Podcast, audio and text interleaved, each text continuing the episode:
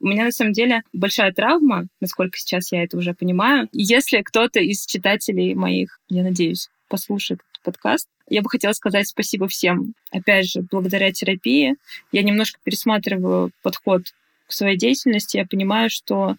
Салют. Мы часто справлялись со своим дерьмом в одиночку, но иногда хочется просто Алло. Алло, поддержка. Алло, поддержка. Алло, алло, поддержка. Это подкаст о ментальном здоровье, где мы делимся неприглядными подробностями и историями, которые обычно слышат только самые близкие друзья. Я Оля, психологиня, заслуженная артистка театра одного актера и предводительница тревожных сурков.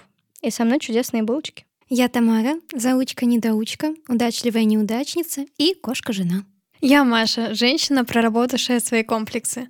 152 сантиметра отваги борьбы с тревожностью, знакома со всеми видами насилия, но ни одно из них больше не присутствует в моей жизни. И сегодня с нами Полина, авторка телеграм-канала «Варю компотик». Полина, привет. Привет, девчонки. Вы бы сказали, что надо какую-то визитку подготовить. Я даже не подготовилась. Ничего интересного про себя не расскажу. Сори. Ну а как же хозяйка прекрасного шерстяного комка, повелительница компотиков, супов и куличей? Великий наблюдатель из окна? Ну, в последнее, наверное, сейчас в большей степени ко мне относится, потому что телеграм-канал мой канул во временное лето, к сожалению. Поэтому сейчас остается, да, смотреть в окно. И до ключей, к сожалению, пока еще мы не дошли, не скоро они будут. Я, кот. Надеюсь, что телеграм-канал скоро вернется. Завтра ему исполняется 7 лет. Ого. Вот, я надеюсь, что это будет эпичное возвращение. Я надеюсь на это, в всяком случае. Итак, дорогие слушатели, сегодня у нас выпуск про еду. Наш подкаст начался с выпуска про расстройство пищевого поведения, а теперь мы пришли к тому, чтобы поговорить о том, как еда нам в жизни помогает, как она помогает нам непосредственно по вкусовым всяким вещам, да, как она нам дает серотонинчик и дофаминчик, про то, как она помогает нам в процессе создания, переключаться со стресса, как вообще, что это такое, почему делать еду — это ритуал, почему он имеет для нас какое-то значение, и поэтому у нас сегодня вот такой приглашенный эксперт. Но поскольку все-таки начинали мы с РПП, хочется немножечко подвести итоги, посмотреть, что изменилось. Маша, как твои дела с едой? А ты сегодня за главную, я так понимаю? У нас революция, Оля немножко в шоке. Я перехватила инициативу. Я хотела сказать, что однажды мы запишем выпуск про иконы, и приглашенной звездой будет патриарх Кирилл, и тогда я тоже перехвачу власть. У патриарха Кирилла над Русской Православной Церковью. Надеюсь. Кто не видит Машу, дорогие слушатели, Она Маша уже готова, да, она вся в золотых цепях, она в черном свободном одеянии, поэтому Маша уже выполняет функцию патриарха Кирилла практически. Да-да, только креста на мне нет, только трусы. Хорошего понемножку. РПП. С уходом депрессии из моей жизни пришла любовь к еде. Но я не могу сказать, что вышла прям в какую-то полноценную ремиссию, потому что все еще меня волнует калорийность еды, сколько я вешу, и как я выгляжу. Но я перестала вызывать рвоту уже месяца два-три, наверное, точно с этим покончено. Ем все практически, просто мало, ну типа раз в день, два раза в день. Но это больше не вызывает у меня такой тревоги, как это было раньше, что если я съела кусок торта, то все, пиздец, значит месяц не буду есть или тут же бежать э, в уборную. Нет, я просто ем и стараюсь думать о том, что это никак мне не вредит. И да, я стала получать удовольствие от еды, то есть то, что я ем, мне каждый раз это приносит какое-то невероятное удовольствие. И когда мы говорили с психологом, и она спросила, за что я благодарю Вселенную, я сказала, что за то, что я могу есть вкусную еду. Ну, то есть буквально мне не приходится есть гречку, например, которая мне не нравится, или печенка, или еще что-то такое. Я могу себе позволить вкусную еду и есть только то, что я хочу. И это прекрасно. Полин, тут хотелось бы у тебя уточнить, как у эксперта в этом вопросе, вообще какие у тебя отношения с едой? Мои отношения с едой довольно болезненные, наверное, всегда такими были, потому что я из тех а, детей, которые были в другом весе относительно веса там, своих сверстников, одноклассников и так далее. То есть это всегда было проблемой, проблемой, которая вылилась э, во взрослом возрасте уже в более такие весомые проблемы, которые тоже пришлось прорабатывать э, с психотерапевтом. Я из тех людей, которые перманентно худеют и набирают вес, к сожалению. Так что мои отношения с едой такие полярные немножко. С одной стороны, я очень люблю еду, люблю готовить.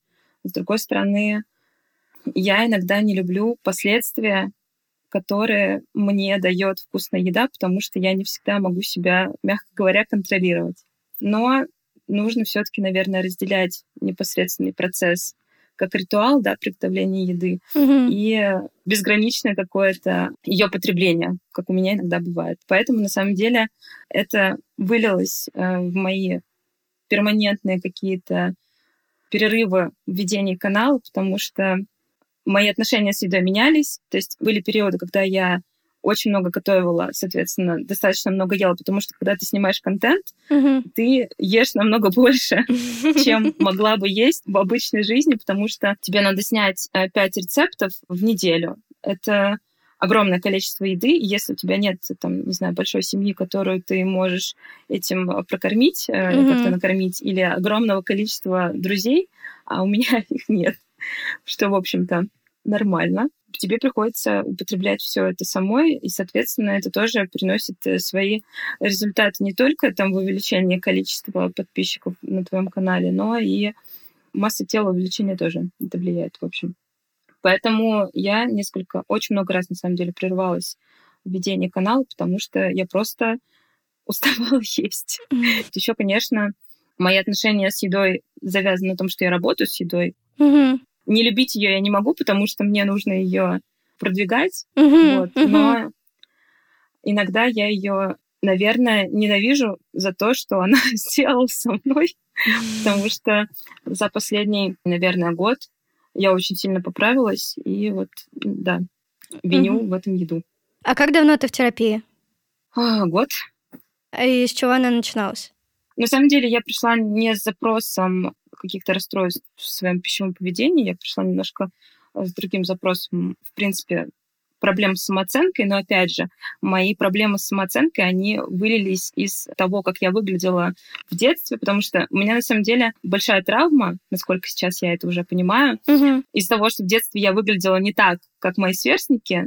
В общем-то, сейчас я понимаю, что все было не настолько плохо, насколько мне так казалось, и насколько это мне хотела внушить моя мать, но это вылилось в то, что вылилось, угу. в проблемы с самооценкой, то, что я постоянно ищу какого-то подтверждения своей значимости и так далее. В общем, мой лишний вес, который был в моем детстве, вылился не только в проблемы с питанием, но и в проблемы с самооценкой.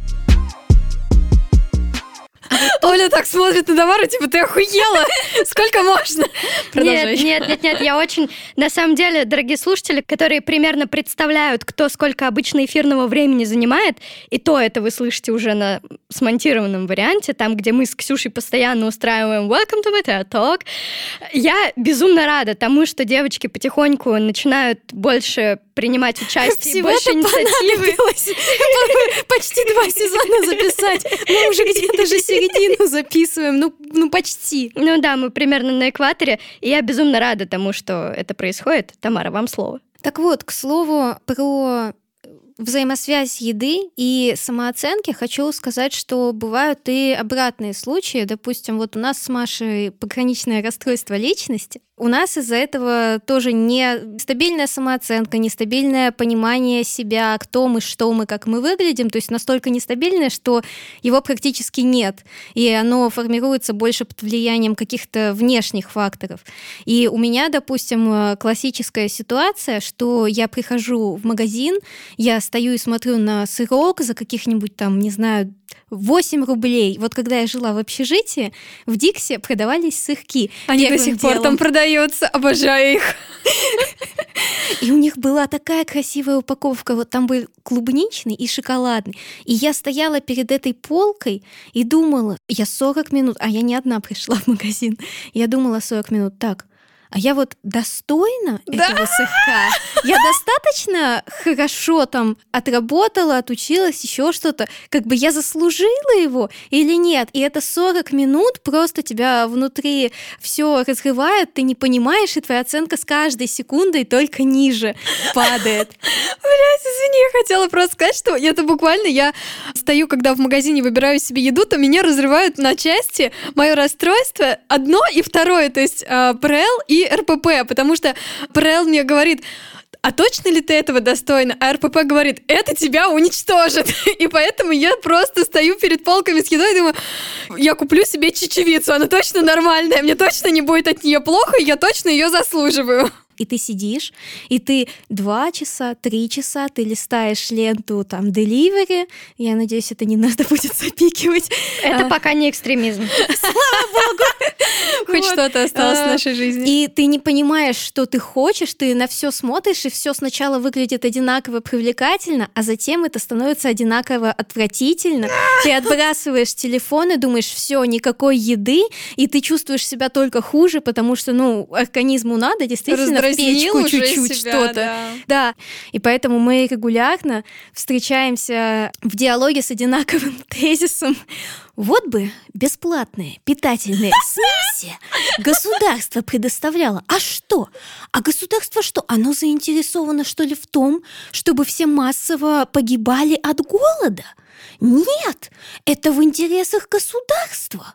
Несмотря на вот эти все капиталистические штучки, сделать так, чтобы мы не умерли от голода. Просто предоставляйте нам смеси питательные. А вот эта вот вся вкусная, красивая еда, она пусть за деньги остается для ценителей. А мы простые работяги, которые по 12 часов хуячим, просто хотим не сдохнуть.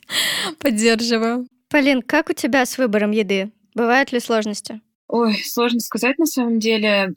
Я просто человек, который очень любит э, планировать, составлять списки. Я это не воспринимаю как проблему, короче говоря. Я это воспринимаю как просто процесс, который мне необходим. В последнее время стараюсь там прописывать меню, например, на неделю. Мне очень важно, чтобы моя жизнь была предсказуемой. Я, нет, я, конечно, могу, как многие люди, там листать по 20 часов приложение, но я его листаю только для того, чтобы найти какие-то новые идеи, может быть, придумать что-то, что-то, чего я еще не придумывала. То есть это такой, знаете, творческий скорее процесс, mm-hmm. нежели... В общем, в нем нет негативной подоплеки в этом процессе. То есть он меня не раздражает, не напрягает. Это такой, знаете, просто быт мой. То есть тебе помогает именно вот это планирование ощущать контроль в текущей ситуации? Да, безусловно. Вообще, в принципе, составление планирования. У меня куча ежедневников, в которых у меня там тезисно прописано, что мне нужно сделать, что мне нужно приготовить, какие мне продукты нужно для этого купить. Не обсуждала с терапевтом, насколько это окей, но да, это помогает мне, безусловно, контролировать происходящее. Мне кажется, что, кстати говоря, возможно, это тоже какая-то терапевтичная часть кулинарии, когда ты вот в этом процессе, а не в прокрастинации какой-то, ты что-то делаешь, придумываешь. Может быть, это так работает на самом деле. Во всяком случае, на мне, не знаю. Надо было Полину звать выпуск про прокрастинацию. Мы как раз говорили о том, что у каждой из нас есть какие-то свои ритуалы, которые помогают, и они связаны с едой. Кому-то нравится готовка вместе, потому что это дает ощущение сплоченности и того, что тебя принимают в семью. Тамара печет гигантские стопки блинов для того, чтобы успокоиться и сбросить стресс. Есть ли у тебя какие-то особенно любимые блюда, которые помогают тебе справляться? Я, кстати говоря, солидарна с Тамарой, потому что для меня выпекание блинов — это тоже такое медитативное занятие. Я могу тоже выпечь огромную стопку, просто потому что это будет такое уже механическое занятие, когда ты максимально отпускаешь мысли, у тебя отключается голова, и ты просто работаешь лопаткой и следишь э, за блином, чтобы он там ни в коем случае у него не подгорели, не высохли краешки, чтобы он был секси. Поэтому, да, блины — это хорошая история. А так, даже не знаю, ну как бы я очень долго же пекла на заказ. Для меня, в принципе, все, что касается выпечки, наверное, это самое успокаивающее. Очень люблю работать с тестом. Мне кажется, что есть что-то в этом очень уютное и такое отвлекающее. Я хочу сказать, что когда я делаю блины, я еще периодически с ними разговариваю. То есть раз он там чуть-чуть как-то неровно подрумянился, я его так переворачиваю ручкой на сковородке. Знаете, вот эти все мемы, да, типа «мама там берет это руку Батя, на который мешает угли рукой». Да-да-да. Вот когда начинаются блины, во мне включается вот этот вот особенный режим терморегуляции. Вот, и я их, значит, там как-то поворачиваю, переворачиваю, там подкидываю. Я ему говорю, там, этому блину ну, типа, так, ну ты чего тут? Так, ребята, ну вот вы посмотрите, вот они, значит, все нормальные выходят, а ты чего тут? Ты что, отбиваешься? Нет, ты давай, малец, мы сейчас тебя перевернем, все нормально будет, такой же подрумяшка будешь, как остальные ребятки. Тебе это помогает? Мне кажется, что разговаривать с едой это вообще абсолютно нормально. Я рекомендую всем разговаривать с едой. Я считаю, что это отличное занятие. Особенно если у вас, как и у меня, в телефонной книжке два с половиной телефона. Разговаривайте с батоном, с макаронами. Это здорово. Я, честно говоря, придерживаюсь принципа, что нужно готовить в нормальном настроении, но, в принципе, я думаю, что это касается любого медленного процесса, результат которого ты будешь осязать в ближайшее время. Когда ты готовишь еду в плохом настроении, в всяком случае, у меня так, чаще всего, особенно если это выпечка, получается не очень, потому что ты начинаешь торопиться, ты начинаешь злиться, что-то там валится из рук. Мне нужно, чтобы процесс был максимально спокойным, комфортным, чтобы я была в нормальном расположении духа. Если меня кто-то вывесил, скорее всего, что-то пойдет по жопе, что-то не получится, либо получится невкусно, говоря. Вот, честно, очень часто замечаю, что если я тороплюсь, и если мне кто-то мешает, меня дергает, то это скажется на результате и отразится на вкусе. Нет, я, кстати, поддерживаю о том, что когда торопишься, получается невкусно. У меня такое бывает, когда я хочу что-то очень быстро приготовить, чтобы вот перехватить прямо сейчас. И даже если я готовлю какой-нибудь, не знаю, рис и просто туда хреначу сыра, это может получиться по-разному. В один день, когда я расслабленный, спокойный, просто готовлю, потому что у меня есть время, и я хочу вот конкретно это блюдо приготовить сейчас, получается все отлично, очень вкусно, а когда я прям тороплюсь и понимаю, что мне там 20 минут, и мне нужно срочно успеть, э, иначе я не поем больше, все, получается, я что-нибудь пересолю, переварю рис, или он пригорит наоборот, и получается невкусно, да. Я познакомилась в первую очередь с твоим каналом, и поэтому в моей голове это все еще какое-то, ну, какое-то основное поле, как ты пришла к его созданию? Это было так давно, на самом деле. Это было очень, правда, очень много лет назад. У меня был изначально канал э, с лонгридами, куда я писала очень много текстов. Но так как это был канал, созданный мной вместе с подружкой, спойлер, создавать общие каналы с друзьями, это не всегда хорошая идея, потому что вы можете остаться либо без канала, либо без друга. Это не всегда так, но это часто происходит. Я решила, что мне нужно что-то свое, где я буду одна, где я буду сама принимать решения. Я подумала, что я умею. Я не умела ничего, но в целом плюс-минус что-то приготовить я могла. Я тогда жила на съемной квартире, даже в съемной комнате у меня была индукционная плитка. И я решила, что у меня будет кулинарный канал. И это был, наверное, блин, не совру, но мне кажется, что это был один из первых кулинарных каналов в Телеграме угу. потому что тогда, в принципе, вся вот эта вот э, история с каналами, она только начиналась. Кулинарии, в принципе, мне кажется, и не было тогда. Это были рецепты в гифках. Сейчас я отматываю назад, смотрю, насколько плохо это выглядело, но благодаря знакомым, у которых тогда уже были популярные каналы, тоже текстовые, куда они писали какие-то свои штуки, они мне помогли раскрутиться, и как-то так вот пошло-поехало. Максимальное количество, наверное, на канале было 15 тысяч человек. Но из-за того, что я постоянно перегорала, к сожалению, кто-то уходил, кто-то приходил. Угу. Не знаю, сейчас, сейчас на канале 10 тысяч. Если кто-то из читателей моих, я надеюсь, послушает этот подкаст, я бы хотела сказать спасибо всем, кто до сих пор читает канал. Я знаю, что очень многие до сих пор пользуются им как ну, некой такой кулинарной телеграм-книгой, потому что там можно искать рецепты. Я, к сожалению, до сих пор не сделала удобную какую-то удобный какой-то поиск. Да, навигацию. Но я знаю, что очень многие пользуются рецептами до сих пор. Кто-то нашел рецепты, которые на постоянку вошли в рацион, чему я очень рада. И хочу сказать большое спасибо всем, кто до сих пор читает меня. У тебя очень ощущается, что подписчики — это не просто люди, которые тебя читают.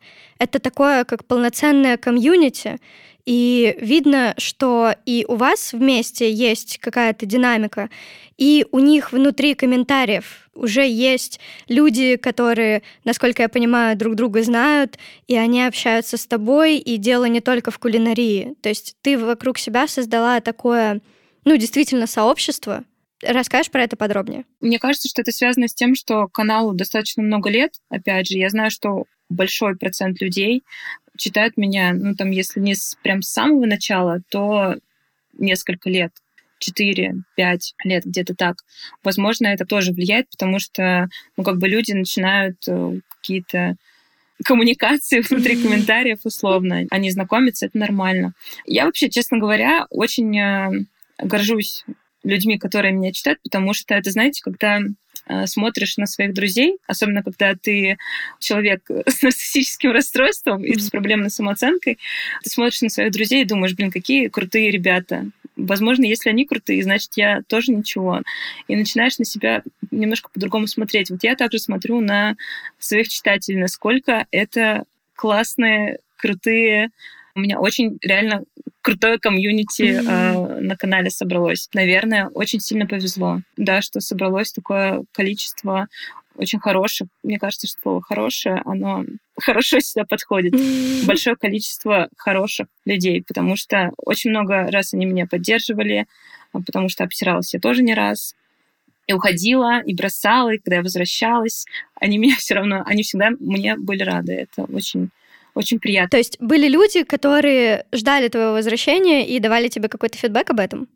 Да, обязательно. Каждый раз, когда я возвращаюсь, это столько много раз просто происходило, что каждый раз все хуже и сложнее возвращаться, потому что ты думаешь, что это настолько просто нелепо, что ты, будучи там взрослым человеком, не можешь взять себя в руки и просто делать свое дело стабильно, постоянно хорошо. Да, каждый раз, когда я возвращаюсь, меня встречают так, будто меня ждали. Вот совсем недавно я вернулась в Инстаграм, я очень долго не вела ничего не писала mm-hmm.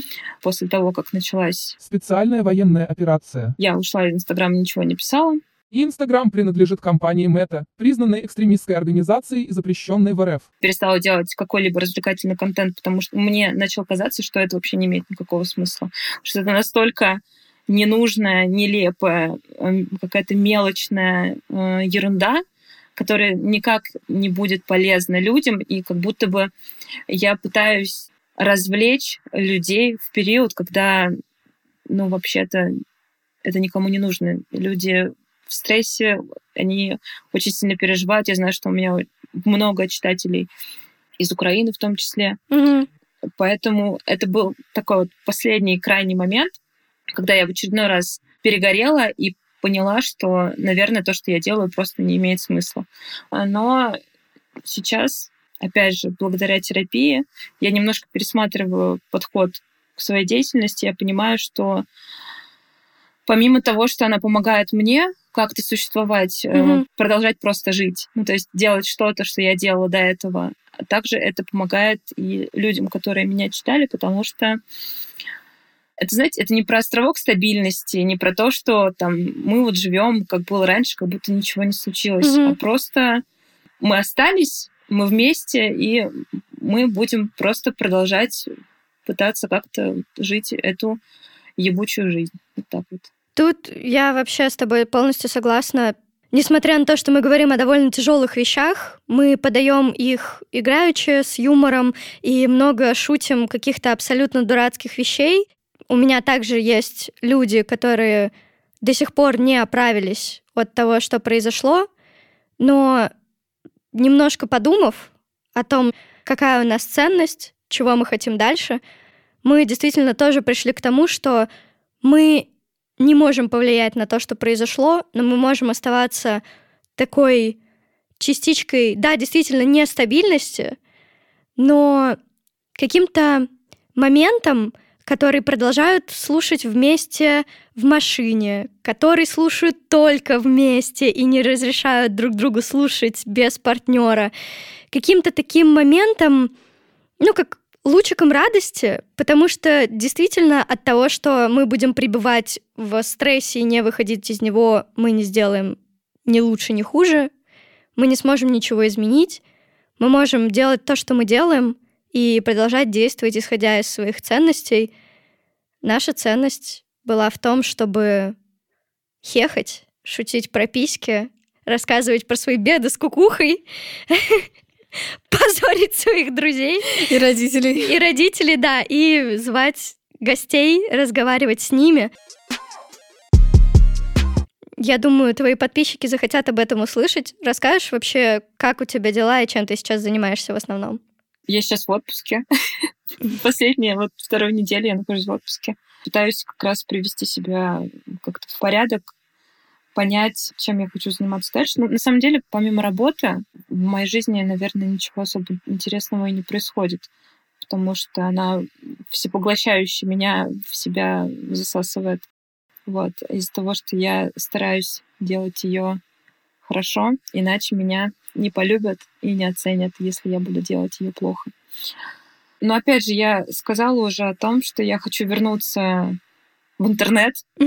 А это будет моя 1856 попытка, наверное. Возвращаться всегда очень тяжело. Я не знаю, были ли у вас перерывы выпусков, но возвращаться правда, всегда очень тяжело, особенно когда ты до этого делал это примерно миллиард раз. Но в то же время я пытаюсь себя похвалить за то, что я нахожу в себе силы это сделать, потому что это стрёмно. Я хочу вернуться на канал, буду продолжать писать рецепты. Может быть, что-то буду делать в Инстаграме, запрещенная в России социальная сеть. Мы это вырежем на монтаже, я надеюсь. А у нас есть специальный звук, да, для того, такой, знаешь, голос рода. Инстаграм и а. Твиттер принадлежат компании Мета, признанной экстремистской и запрещенной в РФ. Оставим твой голос. Блин, э, я вот на самом деле сейчас смотрю на свою жизнь, и мне кажется, что она такая неинтересная и скучная, и вот я хочу пересмотреть ее. Я понимаю, что я осталась в России, я никуда не уехала, почти все мое окружение уехало и больше не живет в Москве. И мне нужно как-то существовать здесь и не поехать кукухой еще сильнее, чем я уже успела поехать за 27 лет. Буду искать, наверное, какие-то новые увлечения. Изучать Москву, возможно, буду. И архитектуру. Очень люблю. Полин, вот здесь хочется сказать, да, о том, что не бойся возвращаться в интернет, ты большая молодец. Эти а, аплодисменты тебе. Мы надеемся, что твои подписчики встретят тебя очень тепло, мы уверены, что все получится, и они будут ждать тебя и скажут тебе какие-нибудь теплые слова, если услышат. Я пытаюсь уже третий раз э, перехватить микрофон, но понятно, как бы Полина у нас онлайн, и ее перебивать грешно, вот. Но Оля, которая рядом сидит и видит, как я открываю рот в беззвучном пытании вдохнуть воздуха и сказать, меня немножко расстраивает, когда потом опять его забирает. Так вот, но забирает условно, если что, ребят, не переживайте, у нас у всех есть по своему микрофончику. Нет, Но... пере- передаю его как в поле чудес. Слава Тамаре! Да, поэтому кто-то всегда больше говорит, а кто-то меньше, потому что у кого-то ручки посильнее. Удивительно, что это Оля. Мал золотник да дорог. Я хочу на самом деле высказаться от лица, конечно, не всех подписчиков Полины, но я знаю точно, что значительной части, потому что перед записью непосредственно подкаста я сегодняшнего я как раз девочкам рассказывала, как я встречала там где-то по лайкам, по комментариям под постами Полины, там своих знакомых, которые тоже давно на нее подписаны, и это было, это были абсолютно случайные, но очень приятные встречи. И я вот как раз человек, который читает Полину, сложно сказать, сколько лет, но где-то, наверное, пять, может быть, даже чуть-чуть побольше. И фу, сложно подобрать слова на самом деле, потому что вот творчество Полины, да, ее деятельность, я не знаю, как правильно сказать, извини, Полин, что я в третьем лице, потому что я как бы немножечко сейчас просто поясняю для девочек и для слушателей они на меня капец как повлияли. У меня когда-то тоже было два телеграм-канала на две с половиной тысячи человек. И когда я их только регала, я в том числе ориентировалась, Полина, на твой канал, на твой контент. Я смотрела и думала, о, вот это величина, вот это, вот там вот где-то сидит умный человек, который умеет вот это все вести, так круто пишет, там такие фотки классные, блин, ну я тут это пук-пук, но тоже что-нибудь попробую сделать. И я считаю, если честно, что очень-очень-очень вероятно, что наш подкаст, он бы не был бы таким, какой он есть сейчас, просто потому что я не была бы такой, какая я есть, без чтения канала Полины. Я не помню, как я подписалась на твой инстаграм, Полин. Ну, ну, видимо, ты что-то в канале написала, и я перешла посмотреть. Но там такие всегда уютные, спокойные сторис. Я захожу, и мне становится хорошо и комфортно. Вот у тебя смешная кошечка, вот у тебя любимая кошка, вот у тебя тост там какой-то красивый, а вот с него там что-то чуть-чуть потекло, но это потекло безумно эстетично. Вот это вот несовершенное совершенство, оно на самом деле очень сильно меня, как твоего подписчика, вдохновляет. И я даже помню времена, когда вот я подписалась и читала, я ничего там нигде не комментировала, не это, и я хотела ответить на какую-то твою сторис тоже много лет назад, и я постеснялась, потому что я так набираю. А вот вы... Э, думаю, нет, так, не надо так. А вот, э, а может быть, я вот так напишу, вы знаете, я вот там увидела вашу сторис, я думаю, нет, тоже какой-то кринж, там взрослый нормальный человек, и тут я со своими комментариями к э, историям. А все закончилось тем, что вот мы все здесь сидим, как бы, ну, конечно, немножко виртуально, но в любом случае. И мы производим еще какой-то новый контент совместными усилиями, и, короче, это все очень круто. Что вообще ты ощущаешь сейчас, зная, что... Зная что? А Оля решила не заканчивать вопрос сама А, похуй, да. Говори, что хочешь. Нет, прямо сейчас я ощущаю себя юбиляршей, если честно, потому что... Ну, вообще-то ты и есть юбилярша, у тебя же каналу 7 лет. Не знаю, сложно описать свои эмоции на самом деле. Каждый день происходит что-то происходит. Я просто живу сейчас э, свою жизнь на своем подоконнике. Вообще, я считаю, что я очень хороший блогер, потому что у меня настолько хуевая, неинтересная, унылая жизнь, что люди смотрят мои сторис или читают мои посты и думают, блядь, трэш, конечно. Ну и унылая у нее жизнь, даже у меня поинтереснее, они не чувствуют себя плохо, они чувствуют себя комфортно. Блин, кто-то... Жи... Вот она живет, у нее один подоконник, кот, больше у нее ничего нет. Хорошая девчонка. Вы знаете, я часто захожу в Инстаграм, и некоторые люди вызывают у меня тревогу, зависть. Посмотрю какие-нибудь сторис, мне нужно экстренно там что-нибудь купить э, такое же, чтобы я не чувствовала себя ущербной. Но это тоже запрос психотерапевту, конечно. Билеты на Бали, вот. например. Я понимаю, ну, например, да, вот у меня сегодня улетела как раз тоже подружка на Бали, а я, напоминаю, не улетела. А я не такая, понимаете, у меня, у меня вообще ничего нет. У меня есть чайник, у меня есть кот, у меня есть подоконник, все. Я не вызываю тревожность, это такая рекламная пауза, я просто пытаюсь привлечь новых подписчиков в свой Инстаграм. Вы не будете чувствовать себя некомфортно, вы не будете чувствовать зависть, вы будете чувствовать себя только лучше, смотря на мою унылую серую жизнь. Подписывайтесь, друзья. Такая вот рекомендация. Как можно найти тебя, сами знаете где? А, у меня очень странный ник. Его придумала моя подружка очень много лет назад давайте мы просто будем вести на Телеграм. Рано или поздно я туда вернусь, и, возможно, мы вместе уйдем в запрещенную соцсеть.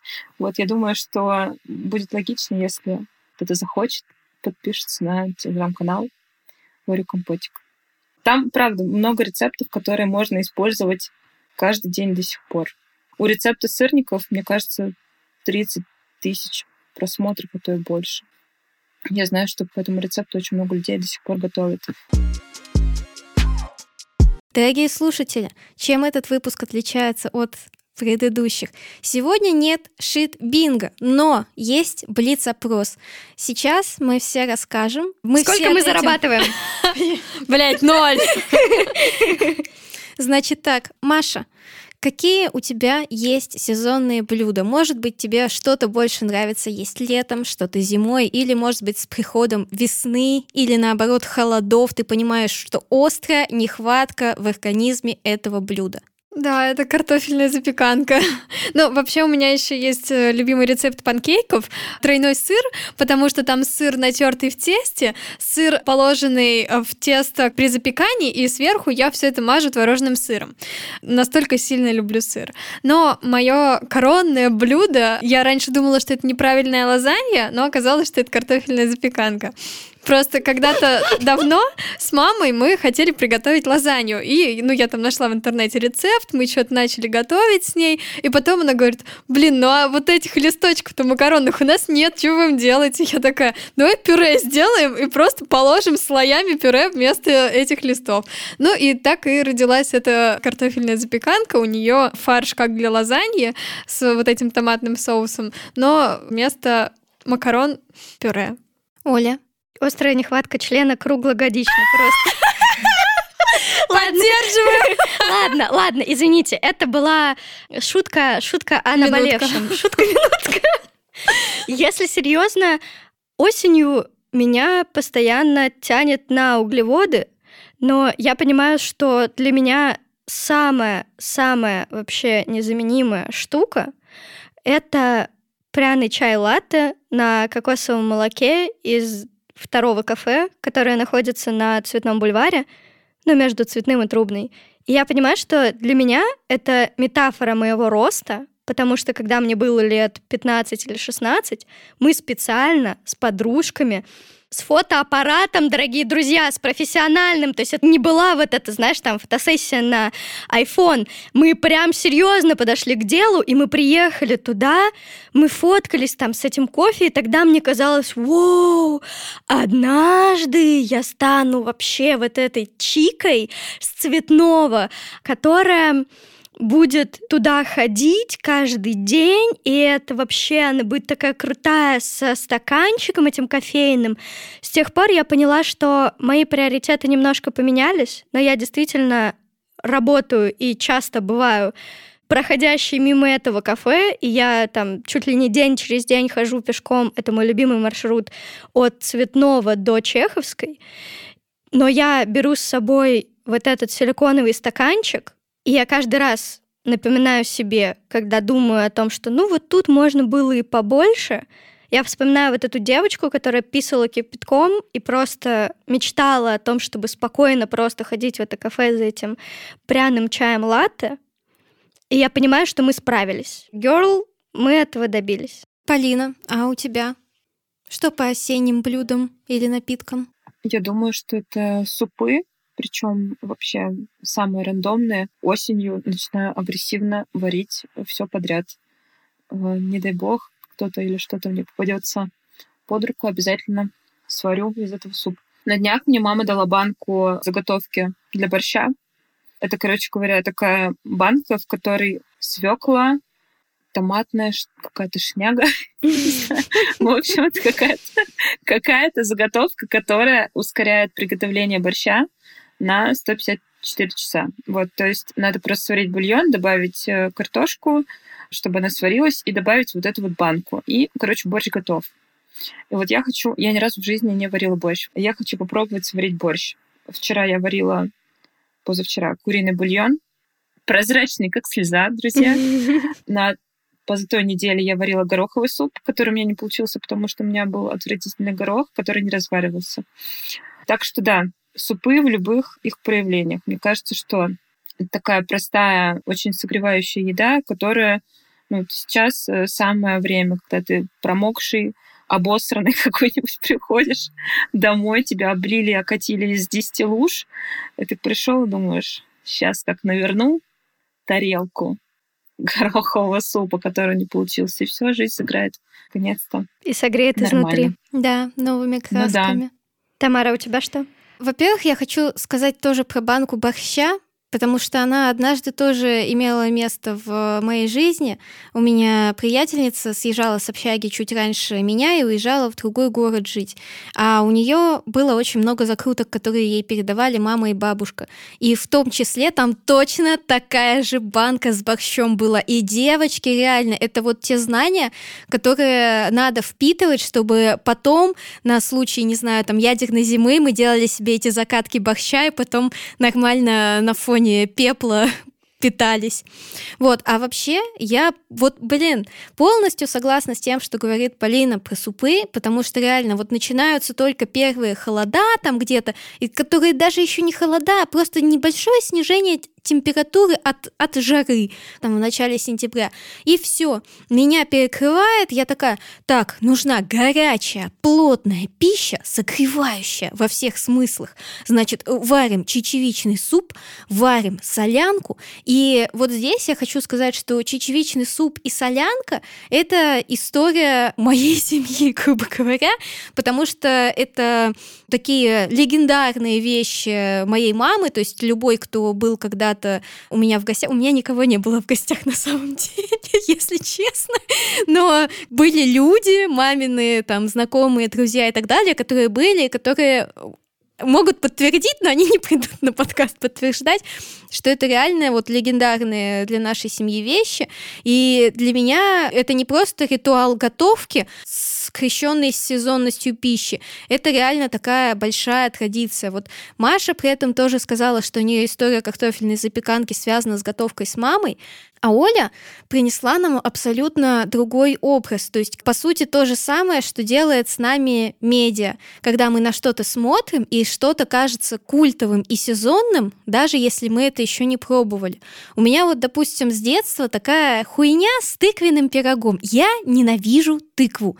Вот просто я могу, если там это э, вопрос жизни и смерти, я могу пожевать ее сырой, но термообработанную, ну, я не ем. Это вот просто максимально не мое. Но в американских мультиках так прекрасно Ты просто не пробовала а Сашин тыквенный пирог. Подожди, Подожди, а в Пинтересте? В мои четыре года не было Пинтереста. Был мультфильм «Жизнь с Луи», и там целая серия, посвященная тыквенному пирогу. Я приду домой, пересмотрю.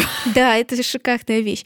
Вот, и у меня с детства в голове вот эта мысль, что тыквенный пирог — это осенняя какая-то глубоко штука, и при этом это пища богов. Но я всю жизнь живу вот в диссонансе, потому что, как бы, блин, ну, простите, я не люблю тыкву, и я не могу рискнуть попробовать, потому что это будет очень-очень болезненным разочарованием, если мне не понравится. Слушай, ну я тоже ненавижу тыкву, но при этом мне очень понравился тыквенный пирог, вот, который Саша приготовила. Есть у вас что-то такое, что идет не из семьи, как у нас с Машей, а что именно оно было красиво, и оно вас вдохновило на любовь до того еще, как вы попробовали? Вот Полина, Оля, что-то было у вас такое? Полин, расскажешь? Мне кажется, что что-то из серии там горячего шоколада или очень же много мемов про тыквенный латте из Старбакса, mm-hmm. что там 1 сентября, mm-hmm. все, кто-то бежит со стаканом Старбакса за тыквенным латте. Для меня, наверное, вот горячий шоколад э, с маршмеллоу, что-то такое. Естественно, в моем детстве не было ни горячего шоколада, ни маршмеллоу, но я, для меня это такая сезонная история. Да, в моем детстве было только молоко с пенкой и с маслом, Фу. к сожалению. Это был максимум того, что я могла себе позволить тогда. Вот. А сейчас я очень часто варю какао. Для меня это прям такая вайбовая осенняя штучка. Ментоловая сигарета, трек 2517, 1 сентября, и гетры, сидя на подоконнике, какао и мысли о нем. Да, да, футболки, футболки я люблю Нью-Йорк. Да, да, да, да, да, или Лондон. Обязательно еще челочка падает на глаза. А... Милирование это ужасное, волосы перекисью да. водорода выжжены. А еще э, губы этот, тоналкой, да. тоналкой, да. Привет, 2011. Быть в пятом классе было прекрасно.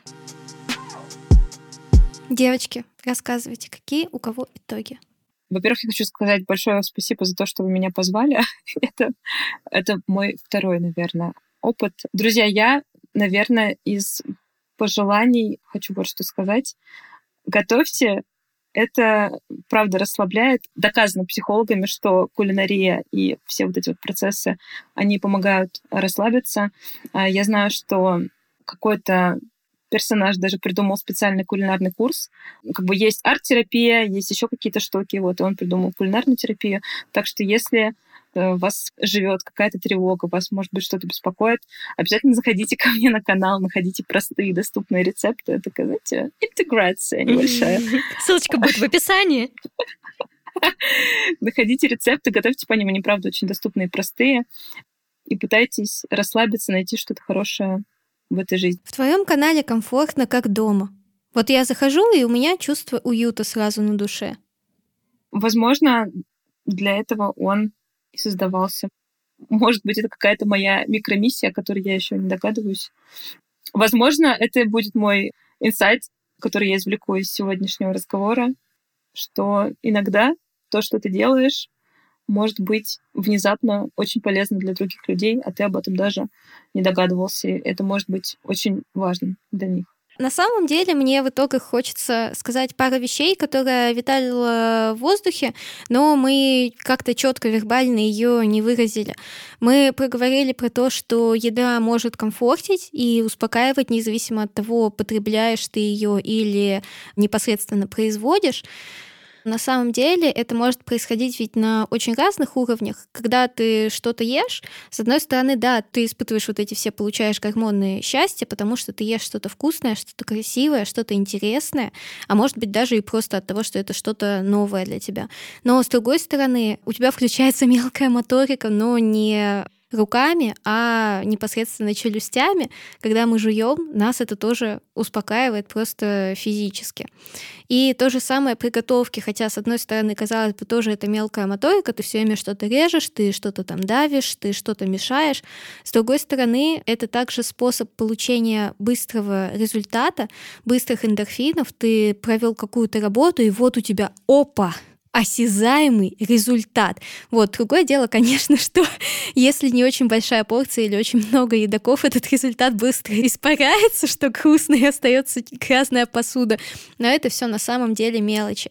А еще еда — это про любовь, потому что через нее мы можем выражать заботу о своих близких и о тех, кого мы любим. Неважно, вы по дороге зашли в булочную и купили любимый пирожок своего партнера, а, да, спасибо моему мужу за то, что он с работы мне приносит пирожки.